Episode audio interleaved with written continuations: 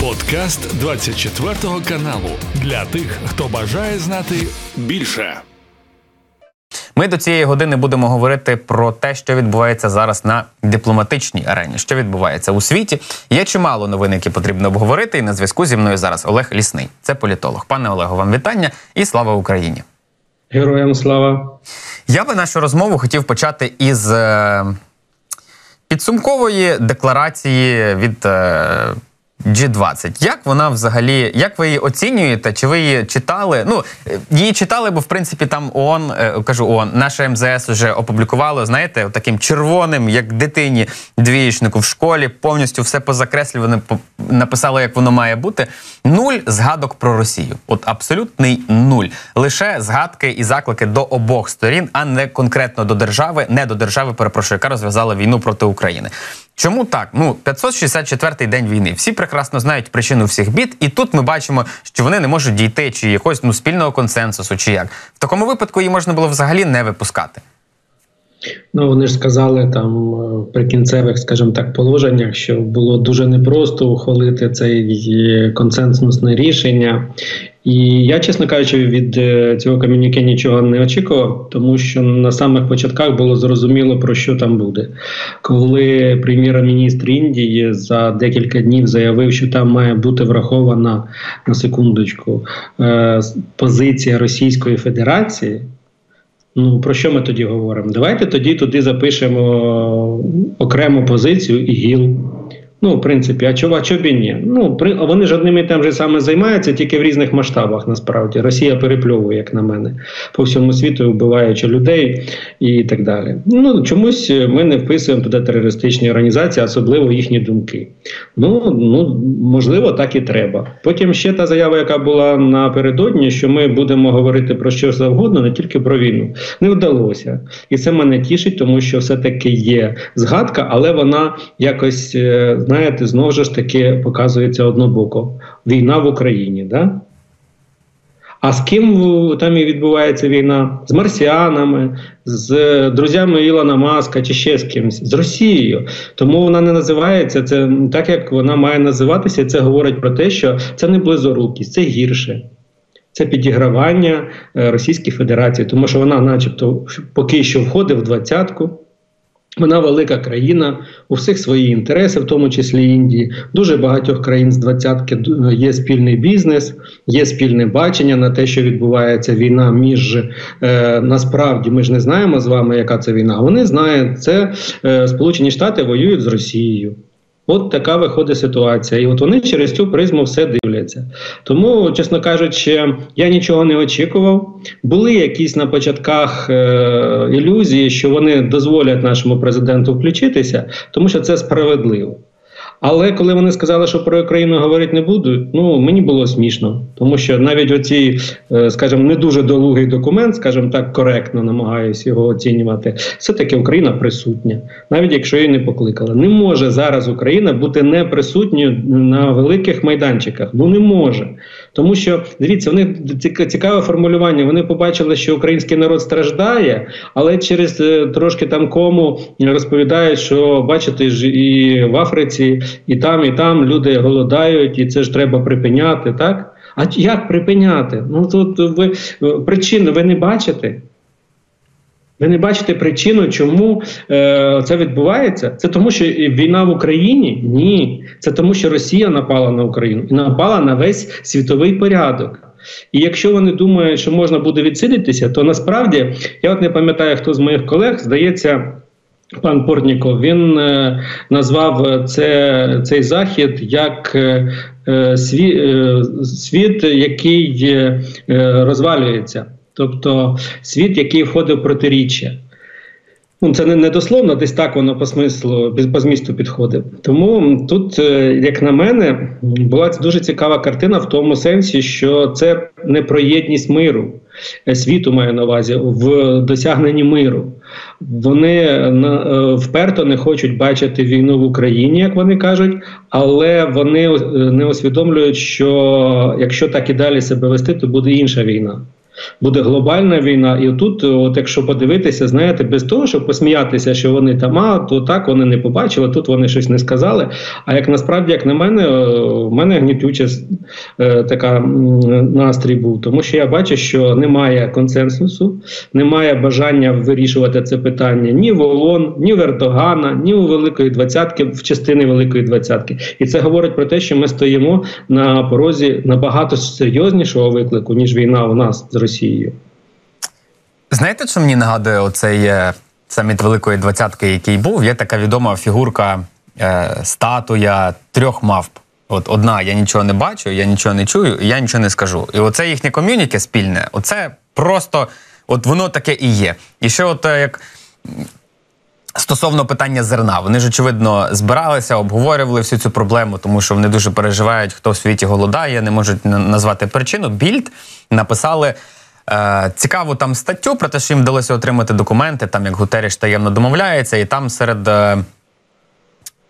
Пропозицій Гутереш, назвемо так, скасування там наріжних санкцій. Одна це там підключення банку до СВІФТа, потім гарантії безпеки для кораблів російських від українських атак, дозвіл там на пришвартуватися і так далі. Я дивився і думаю, так ну по-перше, ООН там нічого не вирішує, тому що це не вони накладали санкції. По-друге, це більд написав, може не треба на це зважати. Але от вчора, як Блумберг написали про те, що Ердоган все ж таки переконував союзників, е, щоб кожен із них ухвалював там окремі рішення. Наскільки, от якраз оцей момент з перекону з переконаннями інших держав, інших союзників, партнерів послабити все ж таки санкції, щоб повернути Росію до зернової угоди, може бути небезпечним для України?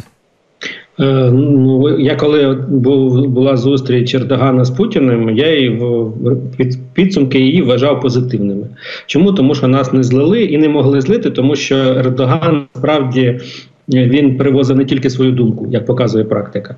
Тобто він не та людина, яка ухвалює рішення, і це для нього, як на мене, ганебно насправді, тому що він е, демонструє себе людину, яка впливає на геополітику, а тут він всього лиш перемовник. І Путін себе вів як е, якийсь там бандит на на вечерінки, да? тому що до нього приїхали, врешті-решт. Да? От він його за руку тримав, показував, яка в нього зелена трава. І, ну тут у нас все краще, приїжджає відпочивати. Ну таке, знаєте, повернулась до нього якась впевненість, тому що і в попередній зустрічі вони були так собі насправді. Там і очки опущені, і ножка постійно стукає, як у зайця. А тут ні, тут він себе відчував, що до мене приїхали, тому що їм треба. І отут е, підтвердженням цьому ж моїй цій гіпотезі про те, що це було більше потрібно Ердогану плюс, плюс ООН, плюс іще хтось. Да? Е, це те, що після того, коли ця інформація всплила, ООН сказали, що це не ми, і хата не моя, все це це перекрутили. Гутєреш не говорив, він говорив про інше. А тут ті самі тези повторює Ердоган. Тобто, вже довіри немає до попередніх тез, що вибачте, ми цього не говорили, тому що ООН і Туреччина є частиною цих домовленостей.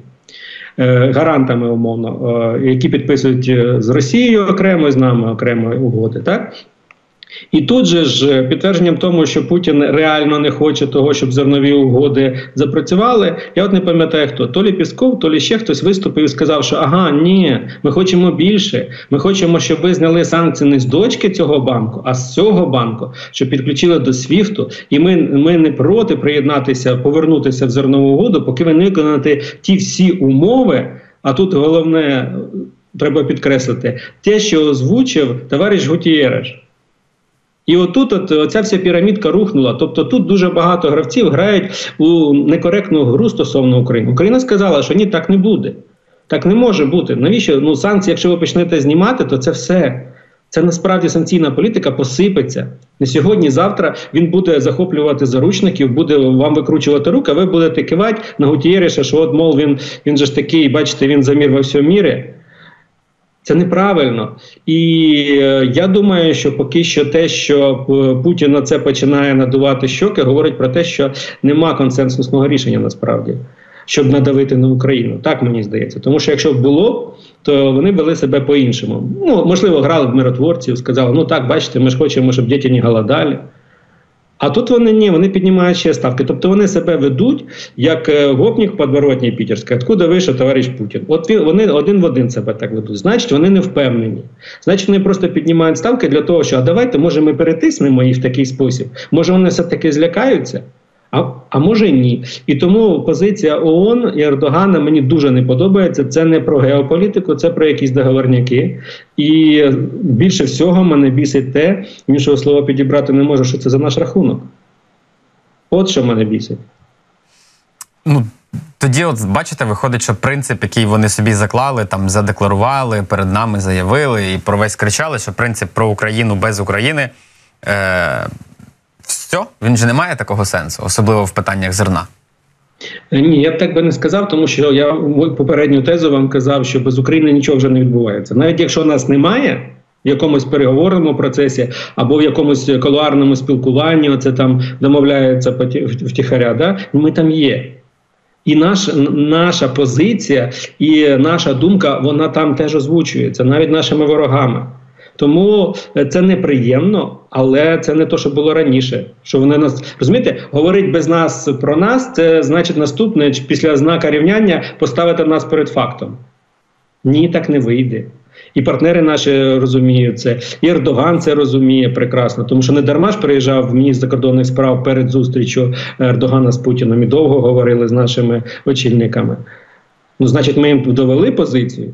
Тобто вони знають нашу позицію, вони її озвучують там. Теж Україна хоче, тому що Ердоган після зустрічі з Путіним сказав, Україна має піти на якісь там а бути м'якшою в своїх вимогах. Тобто він озвучив ці вимоги, він знає ці вимоги. Тому я так песимістично дуже не ставився, але до для оптимізму такого, знаєте, широкого, що все буде по справедливості, я розумію дуже далеко. Немає справедливості в сучасному світі на превеликий жаль. Угу. Але теж цікавий момент, чому раптом світ. Е... Ну, відносно доволі раптово. Ну, світ це дуже грубо сказано. Туреччина, ООН і от е, загалом причетні до зернової угоди вирішили так раптово е, або відносно раптово піти на поступки Росії або запропонувати їй поступки, було б правильніше сказати. В них немає інших варіантів. Ну бо ж Україна, як відомо, пропонувала е, проєкт зернової угоди, зернової ініціативи без Росії. Там є Україна, там є ООН і там є Туреччина.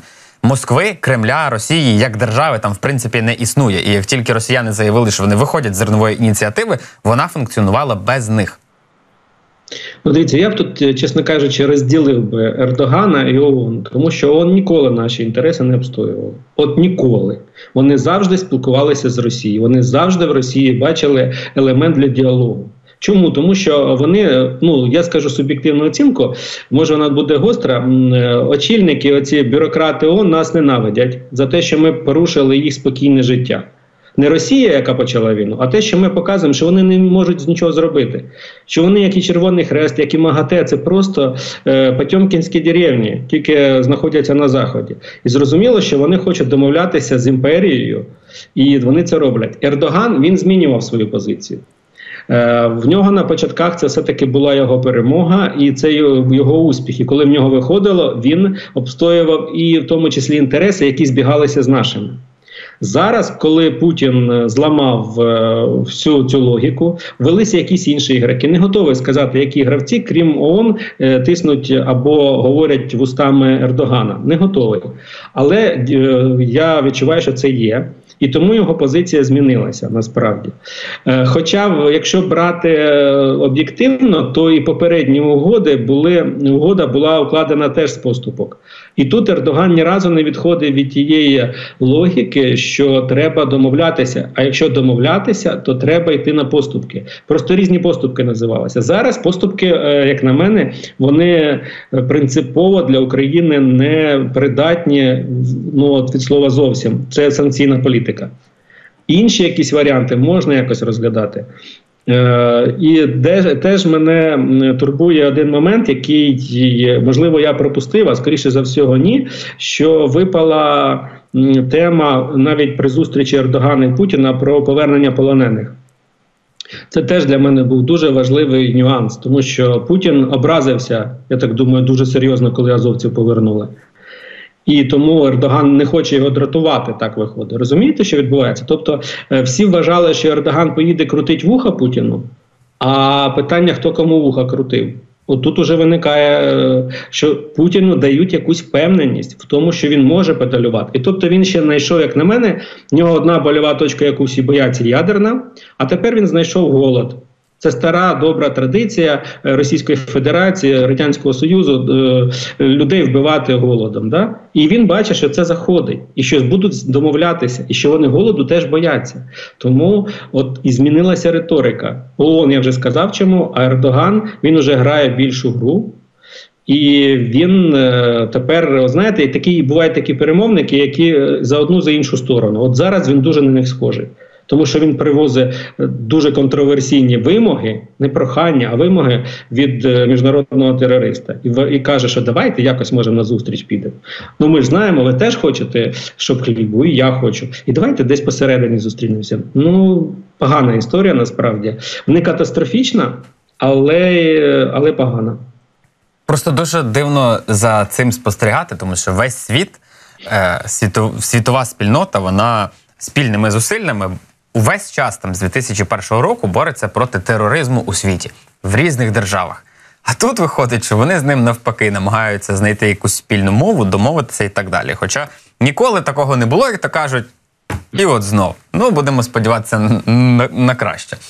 Пане Олегу, я вам дуже дякую за розмову. Дякую, що долучилися до цього ефіру. І нагадаю, що на зв'язку зі мною був Олег Лісний. Це політолог, з яким ми говорили про те, що зараз відбувається у світі.